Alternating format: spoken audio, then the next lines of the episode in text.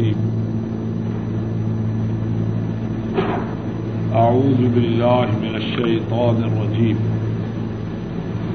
بسم الله الرحمن الرحيم. قل أتحاجوننا في الله وهو ربنا وربكم.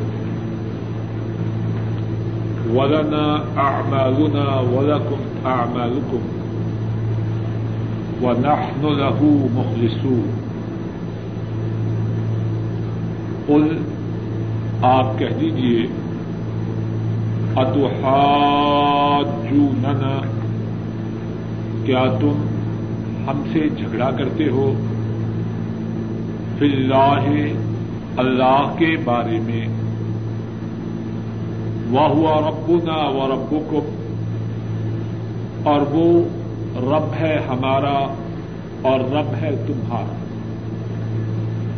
ولنا اعمالنا اور ہمارے لیے ہمارے اعمال ہیں۔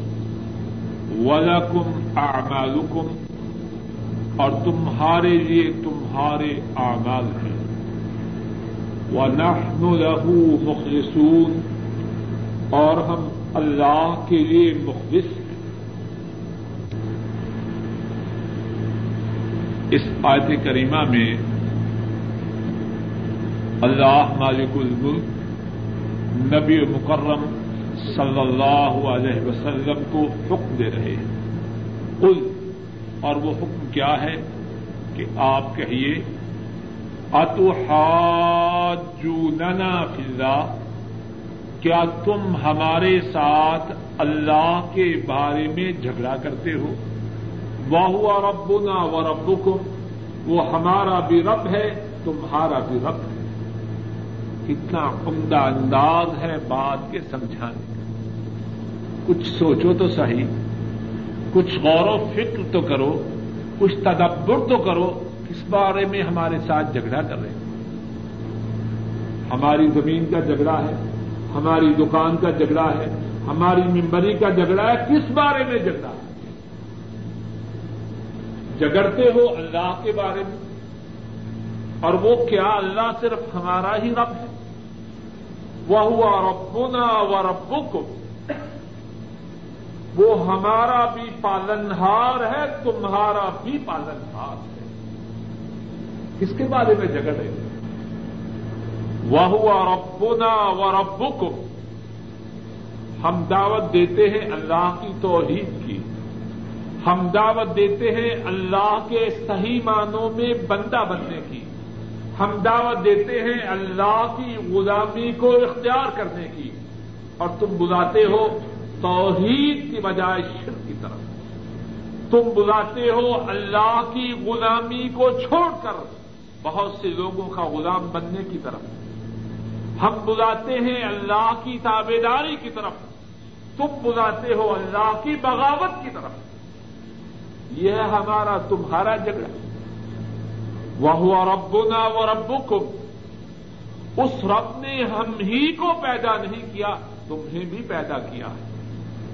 اس رب نے ہم پر بھی احسانات کیے ہیں، تم پر بھی نعمتیں کی ذرا غور تو کرو، کس کی زمین پہ چلتے ہو؟ کس کے آسمان کے نیچے زندگی بسر کرتے ہو؟ کس کی دی ہوئی ہوا کھاتے ہو؟ کس نے آنکھیں دی کس نے کان دیے، کس نے عقل دی، کس نے سب کچھ عطا کیا۔ وہ ہوا ربنا و ربک وہ ہمارا بھی رب ہے، ہمارا بھی پروردگار ہے، ہمارا بھی پالنہار ہے، اور تمہارا بھی رب ہے، تمہارا بھی پروردگار ہے، تمہارا بھی پالنہار ہے۔ ولنا اعمالنا ولکم اعمالکم تمہارا ہم سے جھگڑا کرنا بیکار ہے۔ اگر تم نے اللہ کی توحید کا اقرار نہ کیا، اللہ کی بندگی کو اختیار نہ کیا، اللہ کی غلامی کو تسلیم نہ کیا، تو اس سے ہمیں کیا نقصان ہے؟ اگر ہم نے توحید کا اللہ کی توفیق سے اقرار کیا اللہ کی بندگی کا اعتراف کیا، اللہ کی غلامی کا اقرار کیا، اس سے جو فائدہ ہے وہ ہمیں۔ تمہارے انکار کا، تمہاری سرکشی کا، تمہاری بغاوت کا نقصان تمہیں ہم سے جھگڑے کا کیا فائدہ؟ ولنا اعمالنا ہمارے اعمال ہمارے لیے۔ ولکم اعمالکم اور تمہارے اعمال تمہارے لیے۔ لیکن سن لو، سمجھ لو، نوٹ کرو وہ۔ نحن له مخلصون۔ ہم اللہ کے لیے خالص اللہ کی بندگی میں، اللہ کی غلامی میں اللہ کا کسی کو شریک نہیں ٹھہراتے۔ ہم نے اللہ کے مسوا اور خدا نہیں بنا رکھے ہم اللہ کے سوا اور بتوں کو نہیں پوچھتے ہم اللہ کے سوا اور معبود نہیں بناتے۔ ہماری عبادت، ہماری بندگی، ہماری تاٹ ہماری فرما برداری، ہماری غلامی ایک اللہ کے لیے ہے۔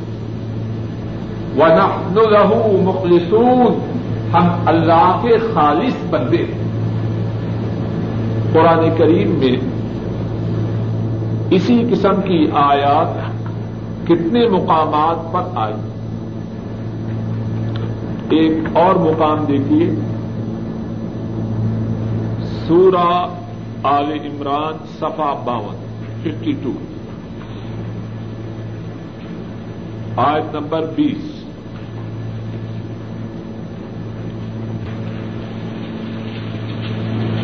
انحاجوک جگہ مل گئی ہے۔ انحاجوک سفا نمبر باون آئے نمبر بیس۔ انحاجو بس اگر وہ آپ سے جھگڑا کرے۔ فقل اسلم تو وجہ اللہ فقل اسلم تو وجی اللہ ومن اتبعن بس اگر وہ آپ سے جھگڑا کرے، آپ کہہ دیجیے میں نے اپنے چہرے کو اللہ کے لیے فرما بردار کر دیا ہے۔ ومن اتبعن اور جس نے میری پیروی کی اس نے بھی اپنے چہرے کو اللہ کا تابے دار کر دیا۔ وقل الذین اوتوا الکتاب والامی اسلم تم اور آپ کہہ دیجیے اہل کتاب سے، جن کو کتاب دی گئی اور ان پڑھوں کو۔ اسلم تم کیا تم مسلمان ہوئے؟ کیا تم اللہ کے متی و فرمبردار ہوتے ہو؟ اسلم فقط دو اگر وہ متی و فرمبردار ہو جائیں، تو اس کا فائدہ مجھے ہے۔ فقط افتدو وہ ہدایت کو پا گئے وہ ہدایت یافتہ ہو گئے۔ وہ ان اگر انہوں نے اللہ کی تابے داری سے اعراض کیا، اللہ کی غلامی کو قبول کرنے سے منہ موڑا، تو کیا ہے؟ اس کا نقصان کس کو ہے؟ فہنما علیہ کل بلا اے حبیب مکرم صلی اللہ علیہ وسلم، آپ کی جو ذمہ داری تھی وہ بات کا پہنچانا تھا۔ بات ساتھی ہے۔ دین کی بات بتلاتے ہیں۔ ماننے والا نہ مانے، انتہائی زیادہ مسترف اور پریشان ہوتے ہیں۔ ذمہ داری میری، آپ کی، ہر مسلمان کی اور ہمارے نبی مکرم صلی اللہ علیہ وسلم کی کیا ہے؟ دین کی بات کہتے رہے۔ دین کی بات پہنچاتے تھے۔ اس کے بعد دل اللہ کے قبضہ قدرت میں۔ نہ مانے تو نو علیہ السلام کا بیٹا نہ مانے۔ نہ مانے تو ابراہیم علیہ السلام کا باپ نہ مانے۔ اور نہ مانے تو امام الانبیاء قائد المرسلین کا سدا چاچا نہ مانے۔ اس سے کوئی تعلق نہیں۔ من مانا، یہ انسانوں میں سے کسی کی ذمہ داری ہے۔ لیکن منوانے کے لیے اپنی ساری کوششوں کو صرف کرنا یہ مسلمان کی ذمہ داری ہے۔ دونوں باتیں یاد رکھیں۔ کچھ لوگ سمجھتے ہیں کہ منوانا ان کی ذمہ داری ہے۔ یہ تصور ٹھیک نہیں۔ ذمہ داری یہ ہے کہ منوانے کی خاطر اپنی ساری صلاحیتیں، ساری توانائیاں، ساری قوتیں صرف کرنا۔ اور صرف کرتے رہنا۔ بات سمجھتے ہیں، گھر میں بچے کو آواز دی اشی دیا، اٹھو نماز کے لیے۔ وہ سمجھتے ہیں بات ختم یہ بھی تصور غلط ہے۔ باپ کی ذمہ دار کی، مسلمان کی ذمہ داری ہے، بات پہنچاتا رہے۔ اور جتنی صلاحیتیں، قوتیں، توانائیاں، طاقتیں اللہ نے دی ہیں، وہ مسلسل سرف کرتا رہے۔ جب تک برائی موجود ہے یا جب تک نیکی کا وجود نہیں آتا کوشش ختم نہیں ہوتی۔ سیدھی سادی بات ہے، کوئی سمجھنی مشکل نہیں، لیکن جو نہ سمجھنا چاہے، اسے کوئی سمجھا نہیں سکتا۔ بیمار کا علاج ہم کب تک کرتے ہیں؟ ڈاکٹر نے ایک نسخہ لکھا۔ اس سے بہتر نہ ہوا، بس کہتے ہیں نہیں کافی ہے ذرا سمجھے تو صحیح۔ کس کو دھوکہ دینے کی کوشش کرتے جی میں نے بڑا سمجھایا۔ بھائی، جب تک تیری جان میں جان ہے اور جس کو تو سمجھا رہا ہے، اس کی جان میں جان ہے، سمجھاتا رہے، بس۔ یہ نہ کہ میں نے بڑا سمجھایا۔ نبی مکرم صلی اللہ علیہ وسلم نے اپنے چچا محترم ابو طالب کے ساتھ کب تک کوشش کی؟ جب تک ان کے سانس باقی اے میرے چچا، لا الہ الا اللہ کہہ جا تاکہ میں اللہ کے یہاں سفارش کر سکوں۔ کب تک؟ جبکہ ان کی موت کا وقت تھا۔ یہ بات سمجھ لیجیے بعض لوگ اس سے بھی دھوکہ کھاتے ہیں یا دیتے ہیں۔ منوانا انسان کے بس میں نہیں، لیکن کوشش کرنا کب تک ہے؟ جب تیری جسم میں جان ہے۔ اور جب تک جس کو تو سمجھا رہا ہے، اس کے جسم میں جان ہے۔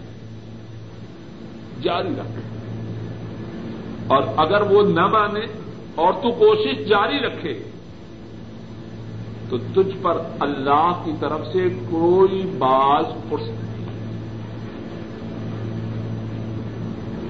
وہ ان طول فنما علیہ کل بگاؤ اگر وہ اللہ کی غلامی سے اعراض کر جائیں، اللہ کی تابے داری سے منہ موڑے وہ انما علیہ کل بگاؤ اس سے آپ کو کیا نقصان ہے؟ آپ کی ذمہ داری پہنچانا ہے۔ واللہ بصیر بالعباد۔ اور جتنے بندے ہیں ان سب کو اللہ دیکھنے والے ہیں جو بات کے پہنچانے کا دعوی کرتے ہیں، پھر پہنچانے کا حق ادا کرتے ہیں، ان کو اللہ دیکھ رہے ہیں۔ جو پہنچانے کا دعوی تو کرتے ہیں، لیکن دعوی میں جھوٹے ہیں، ان کو بھی اللہ دیکھتے ہیں۔ جن کو بات پہنچائی جا رہی ہے، وہ اس بات کو قبول کرتے ہیں، ان کو بھی اللہ دیکھتے ہیں۔ اور جن کو بات پہنچائی جا رہی ہے اور وہ اس بات کو قبول نہیں کرتے، ان کو بھی اللہ دیکھتے ہیں۔ واللہ بصیر بالعباد۔ اللہ بندوں کو دیکھنے والے ہیں۔ تو آج کے ہمارے سبق میں کیا فرمایا؟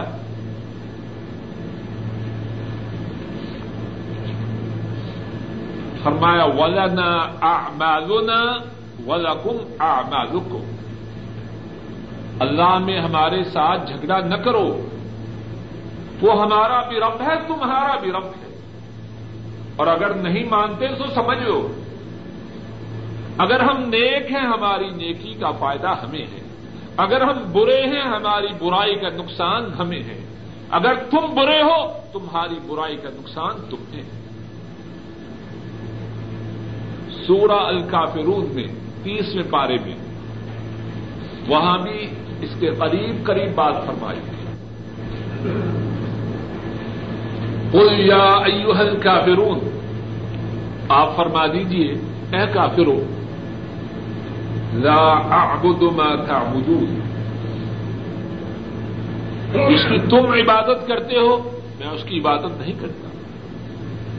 ولا انتم عابدون ما اعبد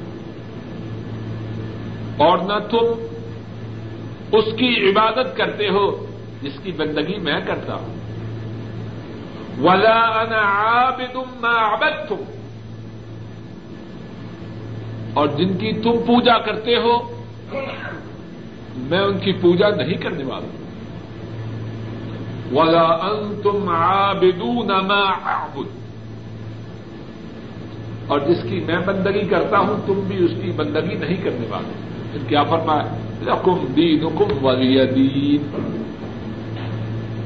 تمہارے لیے تمہارا دین ہے اور میرے لیے میرا دین۔ تو یہاں بھی فرمایا، ولنا اعمالنا ولکم اعمالکم ہمارے لیے ہمارے اعمال ہیں اور تمہارے لیے تمہارے اعمال ہیں۔ ونحن له مخلصون۔ ہم میں اور تم میں بنیادی فرق ہے۔ یہ نہ سمجھنا کہ ہم اور تم اپنے اعمال میں برابر ہو۔ ہم وہ ہیں جو اللہ کی توفیق سے، اللہ کی توحید کا دل و جان سے اقرار کرنے والے ہیں۔ اور تم وہ ہو جو اللہ کے ساتھ شرک کرتے ہو۔ یہودیوں نے کہا ادیر اللہ کے بیٹے ہیں، عیسائیوں نے کہا کہ اللہ تین ہیں اور مسیح اللہ کے بیٹے ہیں۔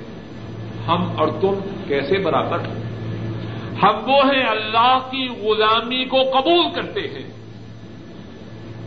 اور تم وہ ہو، تم نے اپنی خواہشات کو اپنا معبود بنا رکھا۔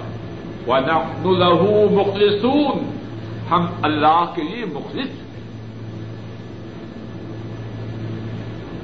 ام تقولون ان ابراہیم و اسماعیل و اسحاق و یعقوب والاسباط کانو ہودن او نصارا قل اانتم اعلم ام اللہ ومن اظلم ممن كتم شهادة عنده من الله وما الله بغافل عما تعملون کیا تم کہتے ہو؟ بے شک ابراہیم، اسماعیل اور اسحاق اور یعقوب اور یعقوب کی اولاد علیہ مسلاط وسلم کان ہودن او نسارا کہ وہ یہودی یا عیسائی تھے؟ تم عالم امرا آپ فرما دیجیے ان سے کیا تم زیادہ جانتے ہو یا اللہ؟ ومن ازم اور اس سے بڑا ظالم کون ہے؟ جو چھپائے گواہی کو، جو اس کے پاس ہو اللہ کی طرف سے۔ ہم اللہ بغافل عما تعملون، اور جو تم عمل کرتے ہو، اللہ اس سے بے خبر تو نہیں۔ ام تقولون، کیا تم کہتے ہو؟ ساتھیوں سے گزارش کروں گا کہ سب ساتھی ایک ایک کاپی اور ایک ایک قلم لے کے آیا کریں، تاکہ جو الفاظ ہیں وہ لکھتے جائیں۔ قرآن فہمی میں بھی اللہ کے فضل و کرم سے آسانی ہو اور عربی کے الفاظ سیکھنے اور سمجھنے میں بھی آپ لوگوں کو آسانی ہو۔ ایک ایک کاپی، ایک ایک قلم لکھتے آئیں تاکہ شاید اللہ کی توفیق سے اس سے قرآن فہمی میں بھی اور عربی زبان کے سمجھنے بھی سمجھنے میں بھی کچھ مدد مل سکے۔ تقولون کیا تم کہتے ہو؟ ان ابراہیم، بے شک ابراہیم، و اسماعیل اور اسماعیل، و اسحاق اور اسحاق، و یعقوب اور یعقوب علیہ السلام ول اور ان کی اولاد کانو ہودن او نسارا کہ وہ یہودی یا عیسائی تھے۔ کل آپ فرما دیجیے ان تم اعلم ام اللہ؟ کیا تم زیادہ جانتے ہو یا اللہ؟ وم اللہ بغافل عما تعملون۔ اور جو تم عمل کرتے ہو، اللہ اس سے بے خبر ہے یہود و نصارہ انتہائی جھوٹے، انتہائی مکار انتہائی فریبی تھے اور ہیں۔ ان کا دجل، ان کی مکاری اور ان کا فریب اس کے کئی مظاہر تھے۔ اور ان مظاہر میں سے ایک مظہر یہ تھا کہ جتنے بڑے بڑے لوگ اپنے کھاتے میں ڈال سکتے، ڈال لیتے۔ ابراہیم علیہ السلام انتہائی عظمت والے، انتہائی شان والے پیغمبر ہیں۔ یہودیوں نے بھی اور عیسائیوں نے بھی دعوی کیا۔ یہودیوں نے کہا کہ ابراہیم علیہ السلام یہودی تھے۔ عیسائیوں نے کہا کہ نہیں، وہ عیسائی تھے۔ اور اسی طرح اسماعیل و اسحاق، ابراہیم علیہ السلام کے دونوں بیٹے، و یعقوب اور ابراہیم علیہ السلام کے پوتے یعقوب، یہ سب یہودی تھے۔ ول اسبات اور یعقوب کی جو اولاد تھی، وہ بھی یہودی اور عیسائیوں نے کہا، نہیں، یہ سب کے سب عیسائی یہاں جو جواب دیا گیا ہے، انتہائی مختصر اور انتہائی عمدہ ہے۔ قل انتم عالم ام اللہ؟ اے یہودیوں، اے عیسائیوں اگرچہ تم بٹکے ہوئے ہو، لیکن اللہ کو تم ماننے کا دعوی کرتے ہو۔ اب بتلاؤ کہ تم زیادہ جاننے والے ہو یا اللہ؟ اللہ تو فرماتے ہیں کہ وہ یہود و نصارہ میں سے نہ تھے۔ اور تم کہتے ہو کہ وہ یا یہود تھے یا عیسائی تھے۔ اب بتلاؤ دونوں میں سے سچا کون ہے؟ اور سچائی کے لیے بنیادی شرط ہے کہ بات کہنے والا جانتا ہو۔ اب بتلاؤ کہ تمہارا علم زیادہ ہے یا اللہ کا علم زیادہ ہے؟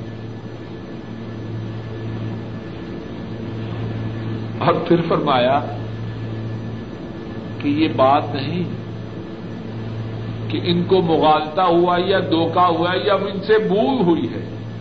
اصل حقیقت سے باخبر ہے۔ لیکن بات اور ہے اور وہ بات یہ ہے کہ اپنے تعصب کی خاطر جھوٹ بک رہے ہیں۔ انہیں حقیقت کا علم ہے، لیکن اس حقیقت کو چھپا رہے ہیں۔ تو فرمایا، اس سے بڑا ظالم کون ہے؟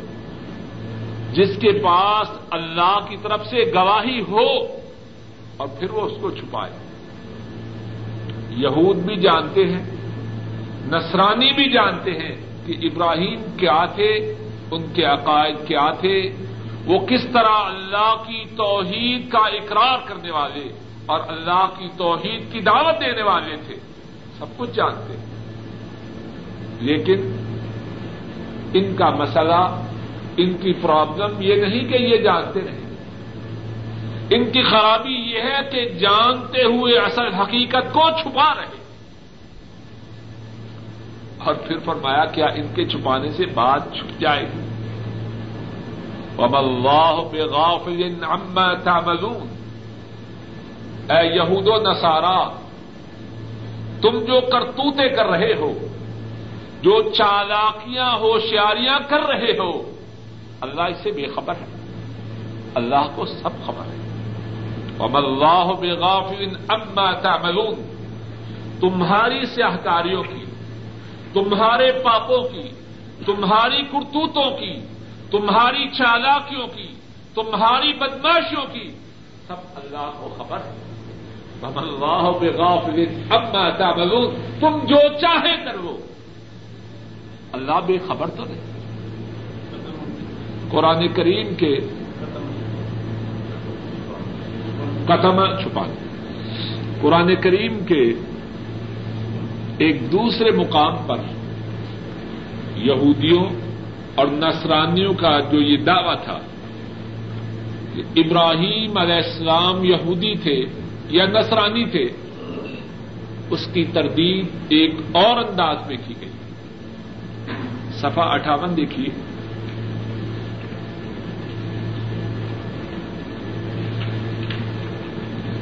آج نمبر پینسٹھ۔ سفا اٹھاون ففٹی ایٹ۔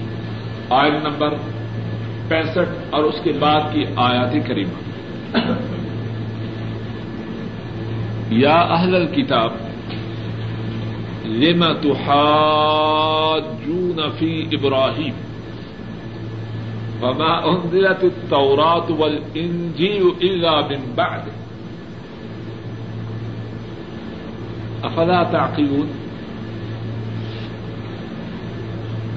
اے اہل کتاب،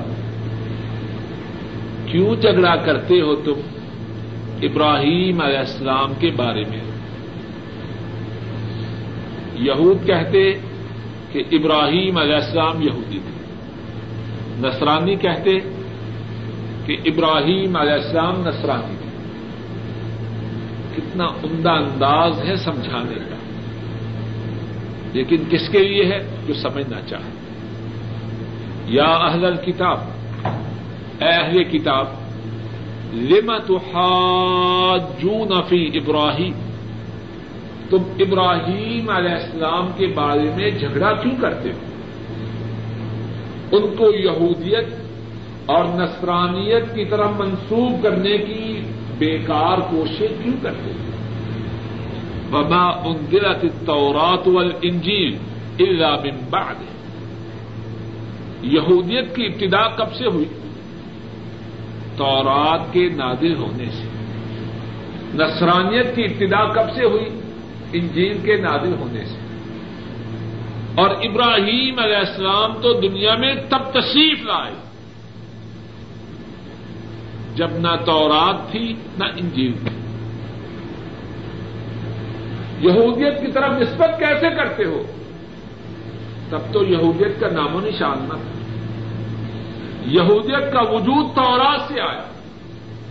تورات تو تب نازل نہ ہوئی تھی تو وہ یہودی کیسے ہوئی نصرانیت کا وجود انجیل سے آیا۔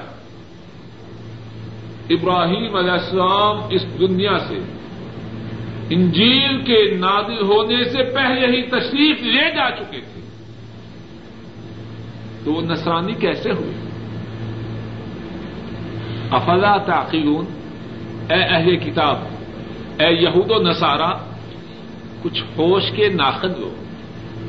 کیا تم عقل نہ کرو گے؟ ایسی بے سروپا بات ہانتے ہا انتم، ہا الا جج تم فیما لکم بھی علم۔ اور افسوس کی بات ہے، بات سے بات یاد آتی ہے۔ ہمارے بعض ساتھی اسلام کی طرف نسبت کرنے والے وہ بھی اسی طرح بے سروپا باتیں ہانکتے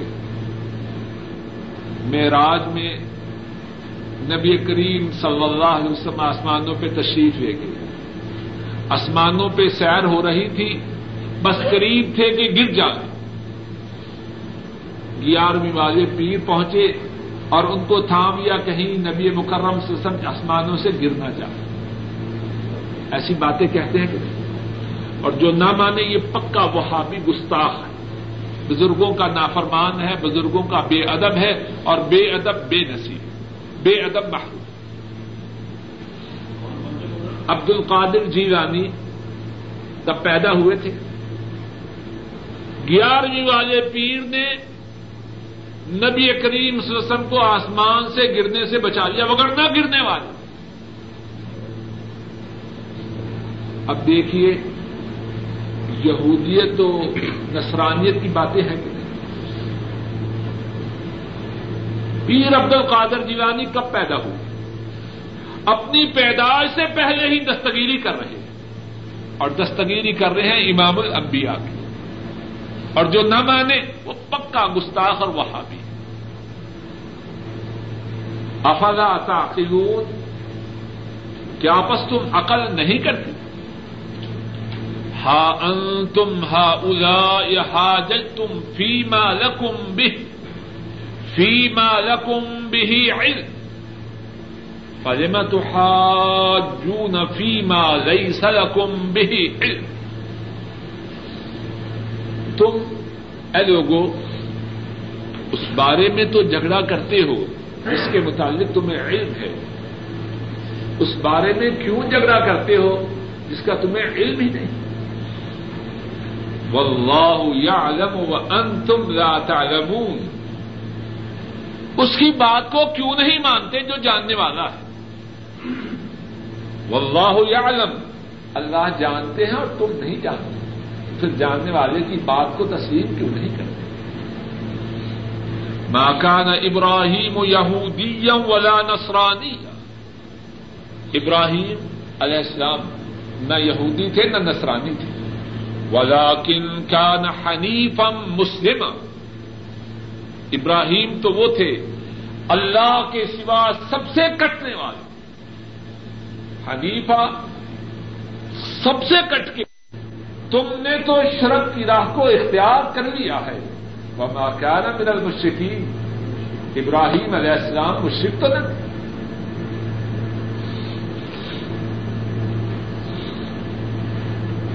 دل کا امت قد خلت. رہا ما کسبت ولکم ما کسبتم ولا تسألون عما كانوا يعملون. وہ امت گزر چکی ہے. دن کا امت وہ امت قد خلط بے شک گزر چکی ہے. رہا ما کا سبق اس امت کے لیے ہے جو اس نے کمایا۔ ولکم ما کسب تم اور تمہارے لیے ہے جو تم نے کمایا۔ ولا تسألون عما كانوا يعملون، اور جو وہ عمل کرتے تھے، اس کے متعلق تم سے سوال نہ کیا جائے گزشتہ درس میں یہی آئے اس سے پہلے بھی گزر چکی ہے۔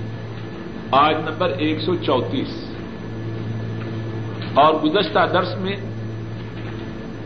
ایک سو چوتیس نمبر کی ایک سو چوتیس نمبر آیت کریمہ کی تفسیر بھی گزر چکی ہے۔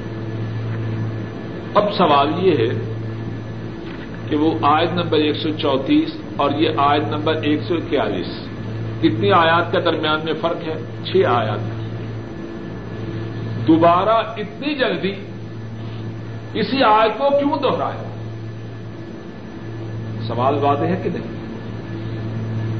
جواب یہ ہے وہ عالم بالثواب جس طرح کے بعض مفسرین نے ذکر فرمایا ہے، ایک بیماری بہت سے لوگوں میں موجود ہے۔ اور اس بیماری کی جڑیں بہت سے لوگوں کے دل و دماغ میں راسخ ہو چکی اور وہ بیماری کیا ہے؟ کہ بڑے لوگوں سے اپنے تعلق کی بنا پر یہ سمجھنا ہمارا بیڑا پار ہے۔ ہمارا تعلق انبیاء سے ہے۔ سید بادشاہ عمل کی ضرورت ہے؟ شاہ انہیں کی ضرورت ہے عمل یہ بیماری پہلی امتوں میں بھی تھی اور اس امت میں بھی موجود ہے۔ کہ ان سے ہماری نسبت ہے۔ اب عمل کریں، نہ کریں، بیڑا پار ہے۔ اب بھی ہم سنتے ہیں، اپنے کانوں سے سنتے ہیں۔ تمہیں کیا پتا ہو، ان کے کیا مقامات ہیں؟ یہ شاہ صاحب ظاہری نمازیں، ظاہری روزے، شریعت کے ظاہری احکام، ان کے بارے میں نہیں، تمہارے بارے میں۔ ان کی نسبت ان سے دل کا امت ان کا خلط بعض مفسرین کرام فرماتے ہیں، اسی بیماری کے عام اور پختہ ہونے کی وجہ سے۔ اللہ مالک الملک نے چھ آیات کریمہ کے بعد پھر اسی مضمون کو دہرایا۔ یہ نسبتیں ایمان اور عمل کے بغیر کچھ کام نہ آئے۔ اور گزشتہ درس میں یہ بات بیان کی جا چکی ہے۔ رسول کریم صلی اللہ علیہ وسلم نے قریش کو، بنی عبد مناف کو، اپنے چچا محترم عباس کو، اپنی پھوپھی حضرت صفیہ کو، اپنی رخت جگر حضرت فاطمہ کو رضی اللہ تعالی عنہم اجمعین۔ ان سب کو کیا فرمایا؟ اپنی اپنی جانوں کو اللہ کے عذاب سے بچا دو۔ اور اپنی رخت جگر فاطمہ سے یہ بھی فرمایا سلینی مالی لا اغنی ان کے من اللہ شیئا فاطمہ، میرے مال میں سے جو لینا چاہتی ہو مجھ سے مانگ لو۔ میں تمہارے اس سوال کو رد نہیں کرنے والا۔ لیکن یاد رکھو، کل قیامت کے دن اللہ کے مقابلہ میں تمہارے کسی کام نہ آؤں گا۔ نبی مکرم صلی اللہ علیہ وسلم شفاعت فرمائیں گے۔ لیکن کس کی اجازت سے؟ اللہ اجازت دیں گے تبھی شفاعت فرمائیں۔ گے تو جو اللہ کا سرکش و باغی ہو، اللہ کے ساتھ شرک کرنے والا ہو، اس کے مطابق شفاعت کی اجازت کا دروازہ تو پہلے ہی سے پتا لا اغنی ان کے من اللہ شیا صحیح بخاری کی حدیث اللہ کے مقابلہ میں تیرے کسی کام نہ آؤں گا اے یہود و نسارا اور اس کے ساتھ اے وہ مسلمانوں، جو اپنی نسبتوں پہ گمنڈ کرتے ہو دل کا امت ان کا وہ امت گزر چکی ہے۔ اگر فاطمہ کو صرف نسبت کچھ کام نہ آئے گا، تو یہ جو جھوٹے شاہ صاحب ہیں پتا نہیں اصل میں کون ہے حسب و نصب کا بھی کچھ پتا نہیں۔ اللہ جانے شاید سچے شاہ صاحب ہوں اور شاید کیا ہوں میراسی ہوں۔ اللہ جانے اصل حقیقت کیا ہو۔ ان کو یہ نسبت ایمان و عمل کے بغیر کیا کام آئے گی؟ فاطمہ سے زیادہ تعلق ہے ان کا۔ عباس سے زیادہ قریبی ہے رسول کریم سے سب کو۔ صفیہ سے زیادہ قریبی ہے۔ رضی اللہ تعالی عنہ اجمعین سيقول السفهاء من الناس ما ولاهم عن قبلتهم التي كانوا عليها قل لله المشرق والمغرب يهدي من يشاء الى صراط مستقيم ان قریب کہیں گے بے وقوف۔ لوگوں میں سے ما اللہ من قبلتهم التي كانوا عليها۔ کس نے پھیرا ان کو؟ ان کے اس قبلہ سے جس پر وہ تھے۔ قل للہ المشرق والمغرب۔ آپ فرما دیجیے مشرق و مغرب اللہ کے لیے ہے۔ یہدی من یشاء الى صراط مستقیم۔ وہ رہنمائی کرتے ہیں جس کو چاہتے ہیں۔ وہ رہنمائی کرتے ہیں، جس کی چاہتے ہیں، سیدھی راہ کی طرف۔ اے اللہ، ہم سب کی رہنمائی سیدھی راہ کی طرف فرمائیں۔ اس آیت کا پس منظر کیا ہے؟ نبی مکرم صلی اللہ علیہ وسلم مکہ مکرمہ سے ہجرت کر کے مدینہ طیبہ تشریف لائے۔ اللہ کے حکم سے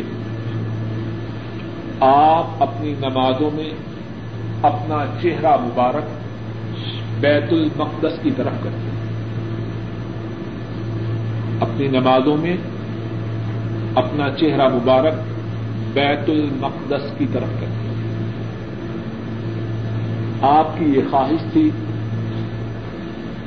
کہ اللہ مالک الملک اس بات کا حکم دے کہ میں اور میرے ماننے والے عبادت میں، نماز میں اپنا رخ کابت اللہ کی طرف کریں۔ اللہ نے حضرت صلی اللہ علیہ وسلم کی اس خواہش کو پورا فرمایا اور بیت اللہ کی طرف نماز میں رخ کرنے کا حکم آیا اب اس حکم پر لوگوں کا کیا رد عمل ہونا تھا؟ رد عمل کے ظاہر ہونے سے پہلے قرآن قریب کی آیت کریمہ نال اور کیا ہے؟ سیقول الصفحا سی عربی زبان میں اس کا معنی ہے ان قریب سین اور صوفہ دونوں کا معنی ہے ان قریب مستقبل قریب ہے۔ لوگوں میں سے جو بے وقوف ہیں، وہ کہیں گے۔ اللہ من قبلت ملتی کان علیہ یہ مسلمان جس قبلہ پر تھے، کس چیز نے ان کو اس قبلہ سے پھیر کر دوسرے قبلہ کی طرف، کون سی چیز ان کو پہلے قبلہ سے پھیر کر دوسرے قبلہ کی طرف لے آئی انہوں نے اپنے چہروں کو بیت المقدس کی بجائے کابت اللہ کی طرف کیوں کیا؟ کل اللہ مشرق والمغرب۔ آپ ان سے یہ فرمائیے کہ تم یہ بتلاؤ، مشرق و مغرب کس کے لیے ہے؟ تمہارے باپ کے لیے ہے۔ کس کے لیے ہے مشرق و مغرب؟ اللہ کے لیے اور مشرق کی طرف یا مغرب کی طرف رخ کرنا کس کی مرضی سے ہے؟ اللہ کی مرضی سے۔ آدمی اللہ کی غلامی کا دعوی بھی کرے اور پھر اللہ کے احکامات میں کیڑے نکالے۔ دونوں باتیں جمع ہو سکتی ہیں۔ قبلہ کی طرف اس طرف رخ کرنا ہے، کیوں کرنا ہے؟ اللہ کے حکم سے۔ اور یہ طرف کس کے لیے ہے؟ اللہ کے لیے۔ اب حکم آئے۔ اس طرف نہیں، اس طرف رخ کرو۔ یہ طرف کس کے لیے ہے؟ جس کے لیے وہ طرف تھی، اس کے لیے بھی یہ طرف جب میں نے اس طرف رخ کیا، اس طرف سے۔ اس لیے رخ تو نہیں کیا کہ میں اپنی مرضی چلانا چاہتا ہوں۔ اس لیے رخ کیا کہ جس کا میں غلام ہوں اس کا مجھے حکم میں اس طرح منہ کروں اب اسی کا حکم ہے اس طرح منہ کرو۔ وہ طرف بھی اس کی، یہ طرف بھی اس کی۔ مجھے اعتراض کا کیا حق ہے؟ مشرق و المغرب ہاں فرما دیجیے مشرق و مغرب اللہ کے لیے۔ یہ میں یشا سرات مستقیم۔ لیکن یہ بات سب نہیں سمجھتے۔ جس پر اللہ کی خصوصی کرم نوازی ہو، اللہ کی عنایت ہو، اللہ کی نوازش ہو، اللہ کی مہربانی ہو، وہ اس حقیقت کو سمجھتا اصل بات رخ کے پھیرنے میں نہیں، اصل بات دل میں اللہ کی غلامی کے تصور کے اترنے کی چہرے کا پھیرنا یہ تو ایک مظہر ہے۔ ایک علامت ہے، ایک نشانی ہے۔ اصل بات ہے کہ دل و دماغ میں اللہ کی یقین، اللہ کی غلامی کا یقین آئے۔ اور یہ یقین آنا اللہ کی نعمت ہے۔ اور ہر کسو ہر کسو ناقص کے نصیب میں یہ نعمت ہے۔ یہ اللہ کی نعمت سب کو نہیں ملتی۔ اللہ کہنے والے کو اور سننے والوں کو اس نعمت سے نواز اور اس آیت کریمہ میں کچھ اور باتیں ہیں سمجھنے کی۔ ان میں سے ایک بات یہ ہے، اور اس بات کو میں چاہتا ہوں کہ کہنے والا بھی اور سننے والے بھی خوب اچھی طرح سمجھے۔ اور شاید میرا یہ تصور غلط ہے کہ صحیح۔ اگر اسی ایک بات کو جو میں اب کہنے والا ہوں، ہم سمجھے اور اپنے دل و دماغ میں اتار لیں، تو ہماری زندگی کا کانٹا بدل سکتا ہے۔ آیت کریمہ کو دیکھو اچھی طرح دیکھیے اپنے دل و دماغ کو اور اپنی آنکھوں کو جتنا کھول سکتے ہیں کھول لیجیے شاید کے بات ہمارے دل و دماغ میں اتر جائے۔ ان قریب کہیں گے کون؟ بولیے ذرا۔ بے وقوف۔ کسی ایک لفظ کو بس سمجھے جو اللہ کے حکم پر تنقید کرے وہ کون ہے؟ بات سمجھ اور خدا کرے کہ کہنے والے کے دل و دماغ میں بھی اور سننے والوں کے دل و دماغ میں بھی یہ بات اتر جائے۔ زندگی کا میں اور آپ اپنا جائزہ لے لیں۔ ہمارا شمار بھی انہی میں ہے کہ نہیں؟ دین کی بات ہو، کتنے بدبخت اور بد نصیب ہیں۔ ٹھیک ہے جی لیکن دنیا میں چلنا ہے۔ مقصد کیا؟ تنقید ہے اور کیا؟ داڑھی بڑی اچھی بات ہے۔ منہ کو موڑ کے کہتے ہیں، لمبا سا۔ لیکن بیگم نہیں مانتی معاشرے میں رہنا ہے جی۔ دفتر میں نوکری کرنی ہے جی۔ چل نہیں سکتے۔ کتنی باتیں بناتے ہیں۔ سود ٹھیک ہے، حرام ہے، لیکن کاروبار کرنا ہے جی۔ اللہ کی نافرمانی کے پروگرام بڑے برے ہیں، لیکن بچے نہیں مانتے کبھی لیکن، کبھی چونکے کبھی چنانچے کس زمرے میں آتے ہیں؟ خدا گواہ ہے کسی کا دل دکھانے کے لیے یا تنقید یا تان کے لیے بات نہیں کر رہا۔ اس لیے کہہ رہا ہوں، شاید اس بات کا کہنا اور سننا ہم سب کے لیے نجات کا سبب بن جائے۔ تو کرنا اپنا وقت صرف کر کے۔ گنا کمانے کے لیے تو نہیں آ بیٹھے۔ میں بھی اپنا وقت صرف کر کے آئے ہوں، آپ بھی آئے۔ مقصود کیا ہے؟ کہ ہمارا آنا ہمارے لیے نجات کا سبب بن جائے۔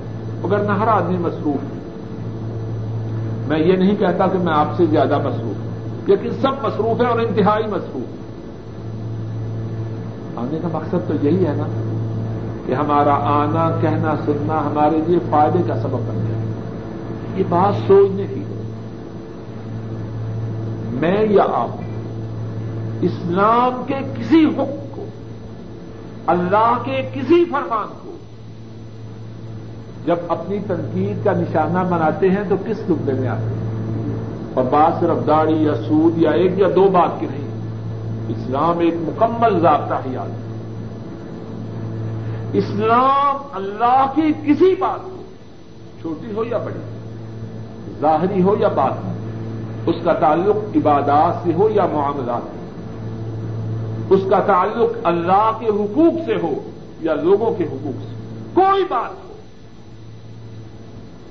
اللہ کی کسی بات کو نہ ماننا اور سمجھنا کہ چونکہ چنانچے کہہ کے اس بات سے جان چھڑانا ہے تو ہم کس عمر میں آتے ہیں؟ کچھ بات سمجھ میں آ رہی ہے کہ نہیں؟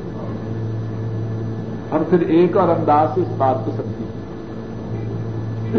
یہ ٹیپ ریکارڈر جس کمپنی نے بنائی ہے، اس نے اس کے چلانے کے لیے ایک ضابطہ دیا ہے کہ نہیں؟ وہ بکلٹ ہوتی ہے کہ نہیں؟ کیا کہتے ہیں اس کو؟ کتاب چل جی کیٹالاگ کہتے ہیں۔ کیوں جی؟ دیا ہے کہ نہیں؟ اب کوئی پاکستانی، ہندوستانی، بنگلہ دیش، عربی یہ کہے کہ جاپان والوں نے ٹھیک ہے کیٹالاگ بنائی ہے، لیکن میں زیادہ سمجھدار ہوں۔ انہوں نے کہا یہ ون ٹین کی ہے، میں اسے ضرور ٹو ٹوینٹی پہ لگاؤں۔ کیا ہے وہ؟ بے وقوف ہے عقل مند بات سمجھنے کی ہے۔ مازدا گاڑی خریدی اشرف صاحب نے۔ نہیں۔ ایک آئے مشورہ دینے والے، انہوں نے کہا، ٹھیک ہے کیٹالاگ میں لکھا ہے کہ اس میں پیٹرول ڈالو، نہیں آپ اس میں شہد ڈالو۔ کون ہے وہ؟ زیادہ سمجھدار ہیں، ہم ان سے زیادہ سمجھدار ہیں۔ آپ اس کا نام کیا رکھیں؟ گے اس کو مجنون کہیں گے یا عقلمند کہیں گے؟ اتنی واضح بات ہے، اتنی واضح بات ہے بوڑھے بھی سمجھتے ہیں، عورتیں بھی سمجھتی ہیں، بچے بھی سمجھتے ہیں۔ ان پڑھ بھی سمجھتے ہیں، پڑھے لکھے بھی سمجھتے ہیں۔ استری ہے، چھوٹی سی چیز ہے، اسی نبے ریال کی ہے۔ اگر وہ ون ٹین کی ہے، کوئی گھر کا فرد اس کو ٹو ٹوینٹی میں لگانے دے گا، سب چیخنے لگے گا۔ کیوں؟ کہ کیٹالاگ میں لکھا ہے کہ جو ون ٹین کی ہے ٹو ٹوینٹی میں نہیں لگانے سب سمجھتے ہیں کہ نہیں؟ بھائی، اس سے بھی چھوٹی مثال دیکھو۔ جوتی بنانے والے موچی نے جوتی بنائی ہے۔ ایک پاؤں دایاں ہے، ایک بایاں ہے۔ اب اگر کوئی دائیں پاؤں کو بائیں پاؤں میں اور بائیں پاؤں کو دائیں پاؤں میں ڈالنا چاہے اس کو آپ کیا کہیں گے؟ بات بالکل سیدھی ہے، کوئی اس میں مشکل نہیں۔ وہ عقل مند ہے یا الو ہے؟ کوئی اس کو عقل مند نہیں کہے گا۔ اور کیا ہے کہ اس نے موچی نے جو ضابطہ بنایا، اس ضابطے کو اس نے توڑا ہے۔ اور موچی کی کیا حیثیت ہے؟ چونکہ جوتی اس نے بنائی ہے، اس کی بات ماننی پڑے گی۔ وگرنہ آپ جوتی کو استعمال نہیں کر سکتے۔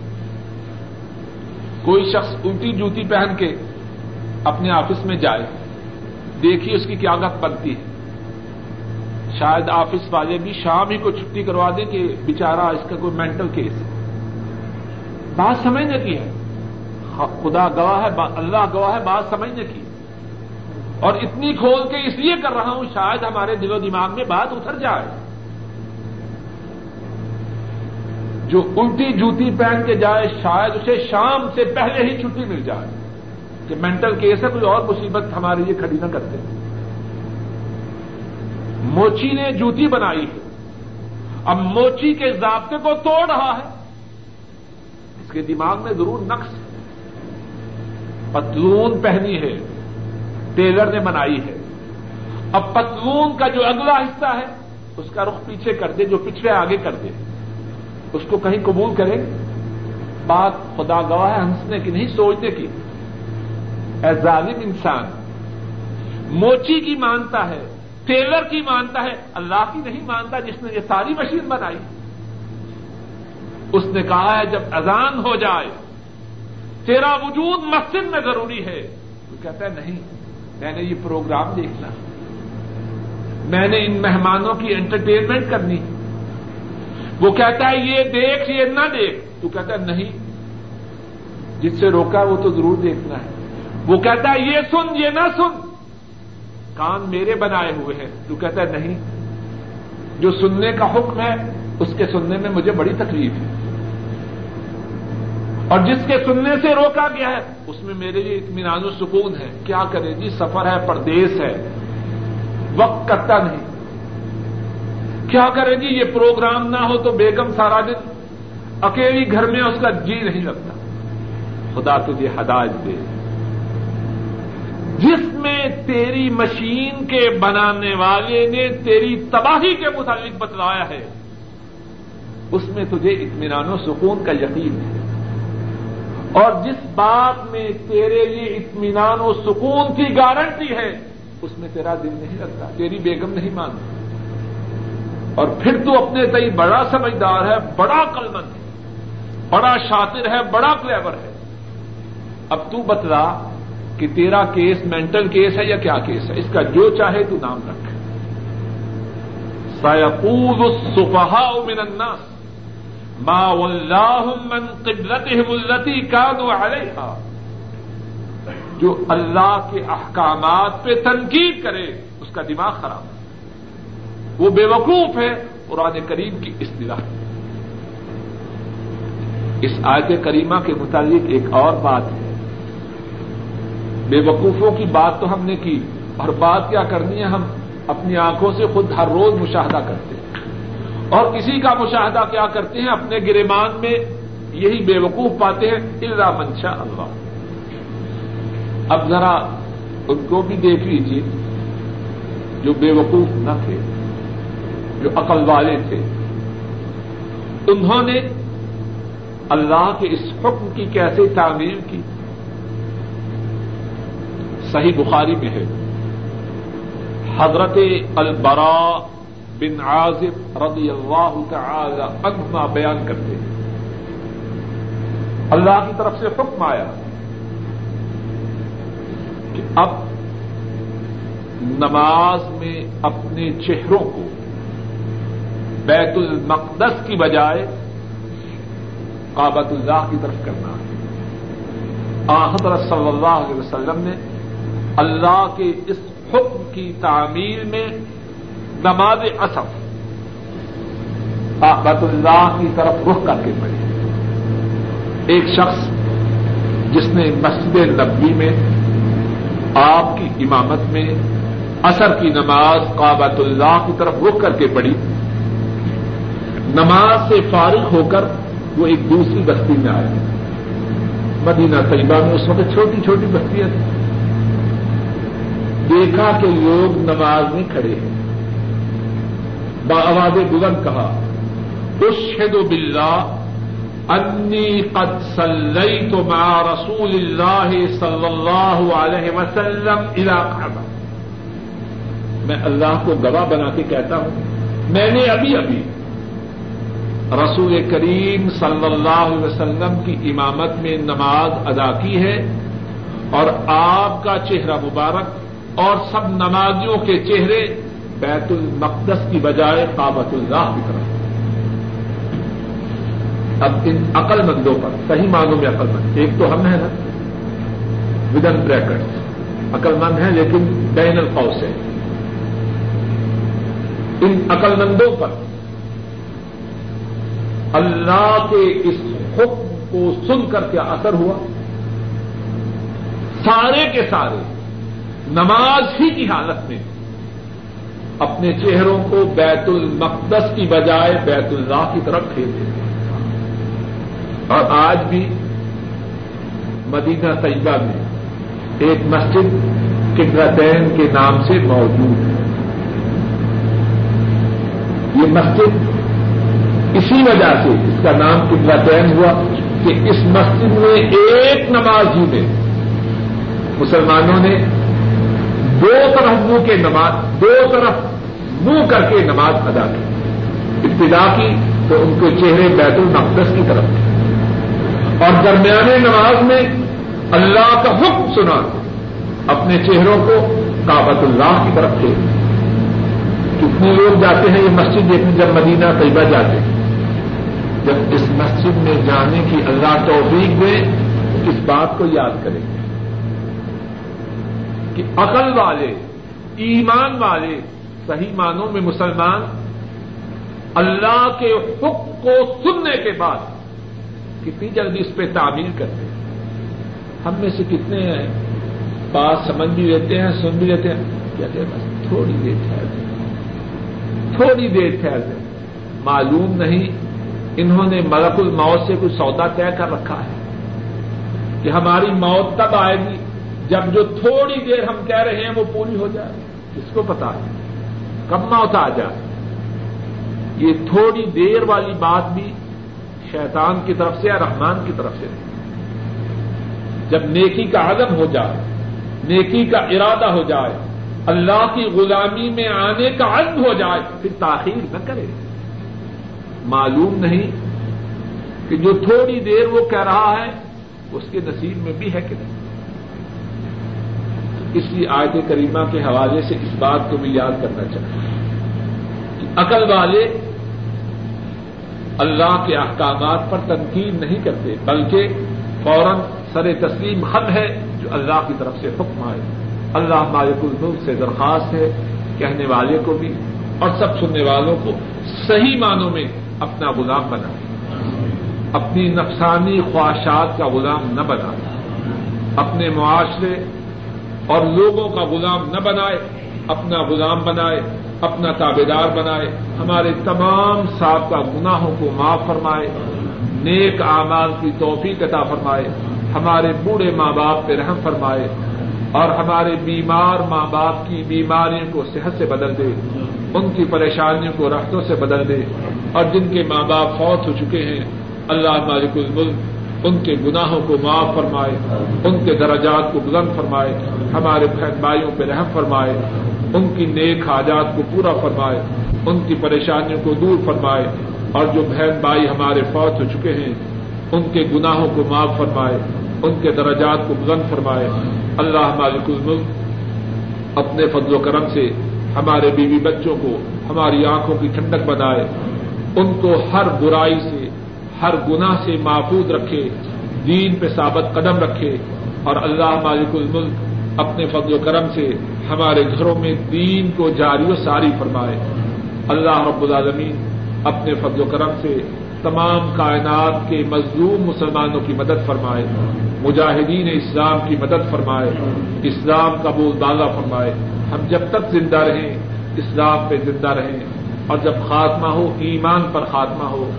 اللہ مالک الملک اپنے فضل و کرم سے، نبی مکرم صلی اللہ علیہ وسلم کے دستے مبارک سے حود کوثر کا پانی نصیب فرمائے، ان کی شفاعت نصیب فرمائے، پل سراج سے، کامیابی سے پار فرمائے۔ جہنم کے عذاب سے معقول فرمائے اور جنت الفردوس میں اپنے حبیب اکرم صلی اللہ علیہ وسلم کی صحبت، ان کی ہمسائیگی ان کا پڑوس اور اپنا دیدار نصیب فرمائے۔ آخر دعوانا ان الحمد للہ رب العالمین، وصلی اللہ تعالی على خیر خلقه وعلى آله وأصحابه وأهل بيته وأتباعه إلى يوم الدين آمین. یا رب العالمین.